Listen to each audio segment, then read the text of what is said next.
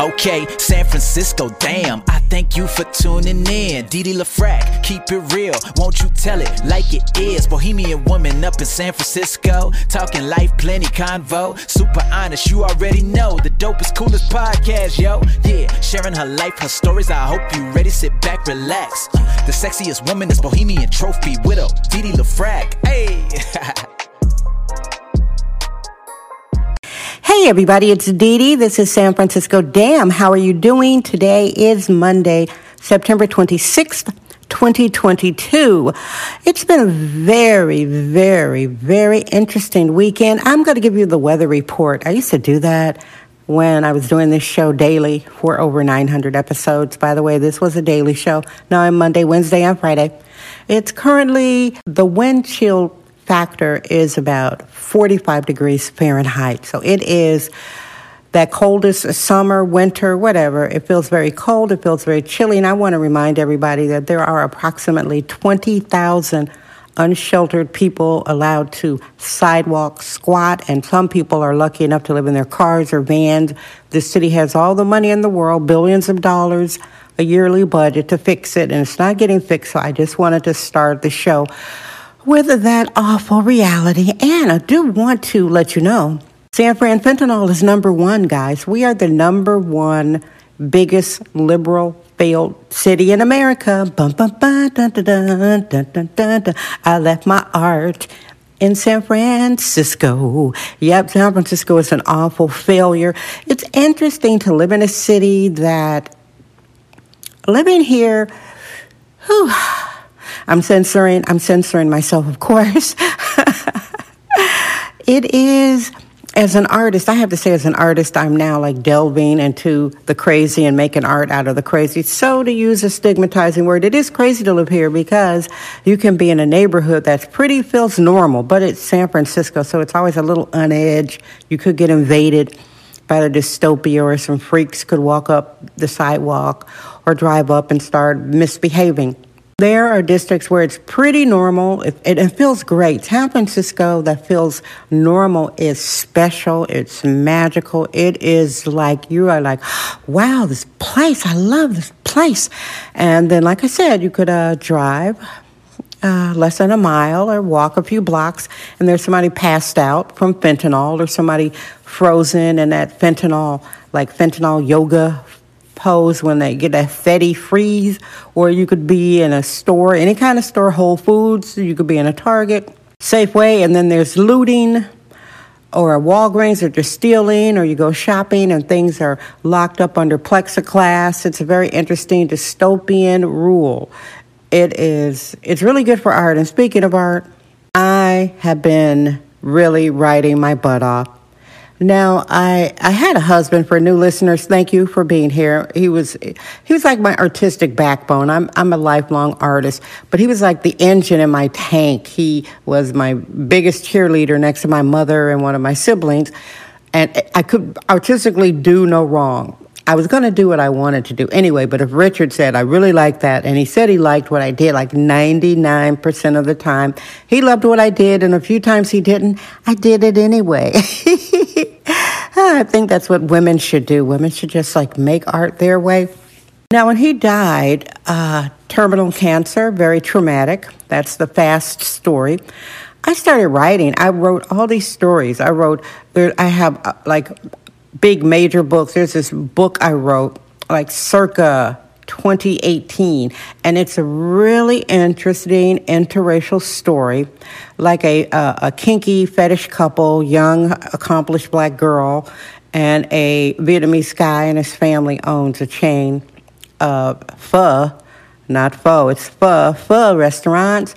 Now, that book is in incubation. It's written already. And I would get into these characters and I'd be writing these books and listening to music. The music I really like listening to, writing my romance stuff, erotica, Diana Krall. I'd, I'd heard about her.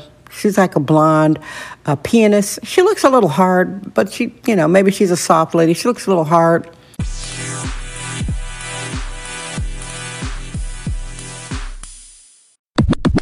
She does this interesting jazz uh, piano style. And she also is married to Elvis Costello, who used to be a tweaker punk rocker. Elvis Costello, yeah. Elvis Costello back in the day put a pin in Diana Krall and what I'm talking about. Elvis had an album, 20 songs on the uh, on each side. So he was real. He was tweaking. That was in the late '80s. Forty songs on one album. Forty songs on one album. so Elvis Costello used to tweak, pen out. His wife Diana Krall has her own style, and she has this uh, version of Burt Bacharach. Burt Bacharach known in the 60s and 70s for writing all these beautiful major love songs for Dionne Warwick and the Carpenters, Burt Bacharach in this song, The Look of Love. He also wrote for Dusty Springfield, lots of women, The Look of Love by Diana Krall. And she did a version of that uh, at the Kennedy Center for one of the presidents. Oh, she did a version of that for Burt Bacharach. The Look of Love. I must have listened to that song so many times writing my um, romance and my erotica. I love that song. That's a song that inspired me the most. And Steve Martin, the comic he used to write with the Smothers Brothers. He's a mixed media artist, plays a banjo, does comedy, does acting. I love Steve Martin. He has a movie, a movie, it was a book a book, a movie called Shop Girl, about he's this older, accomplished, emotionally unavailable dude. And he picks up this young, you know how young girls are. They look great. They don't know how great they look. They don't know what their youth is. They don't know how magical their sexuality is. They're insecure, young and pretty. So he picks up a girl like that. I think it was in Saks buying gloves, and he has this affair with her, and he's really remote and really cold and they break up and she gets another boyfriend. And I was watching that movie a lot, also writing my books. I know I got off on a tangent, didn't I? To say three books are being formatted on Kindle. I think I'll start them with E, have them be ebooks and then uh, print on demand or something like that. I imagine getting a uh, agent for one of my big books. Now I have the big junkie book. Uh, the name is trademark Junkie Apocalypse. Junkie Apocalypse is my big junkie book, and then I have my other book. I'm not going to tell you that name because that name isn't trademarked. For my interracial San Francisco love story, circa 2018, and my interracial, my massive interracial erotica. It's the San Francisco before COVID tore it up. The San Francisco around 2018 is marvelous and it's in this lavish book. So that's my story for you today. Now, since I come to you Monday, Wednesday, and Friday. Oh, yeah, I didn't even name today. Eh, it's just like Mellow Monday. Wednesday or Friday, I am finally coming out and talking about meeting and being on the television show of Roseanne, the famous Roseanne. She called herself a domestic goddess back in the day, Roseanne. I was on her show. I know she had been canceled. I think, in my opinion, she didn't deserve to be canceled if you can't like say some naughty things every so often, she got canceled. You know, I, I hey. And I'm going to tell you what it was like being down there at the ABC studios, sharing a stage with her. And I will give you a spoiler. I like Roseanne. She was a cool lady to me. Oh, was that the whole show? Nope, because you got to hear the story. It'll probably be, well, it'll be Monday or Wednesday. Thanks, everybody. Hope you are doing well. Thank you so much for listening. I love you. I am Dee Dee Dam. I trust my vibe. San Francisco Dam.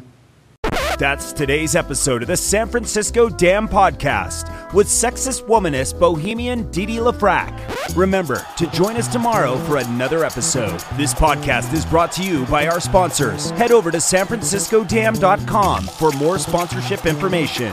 Thank you for subscribing and listening.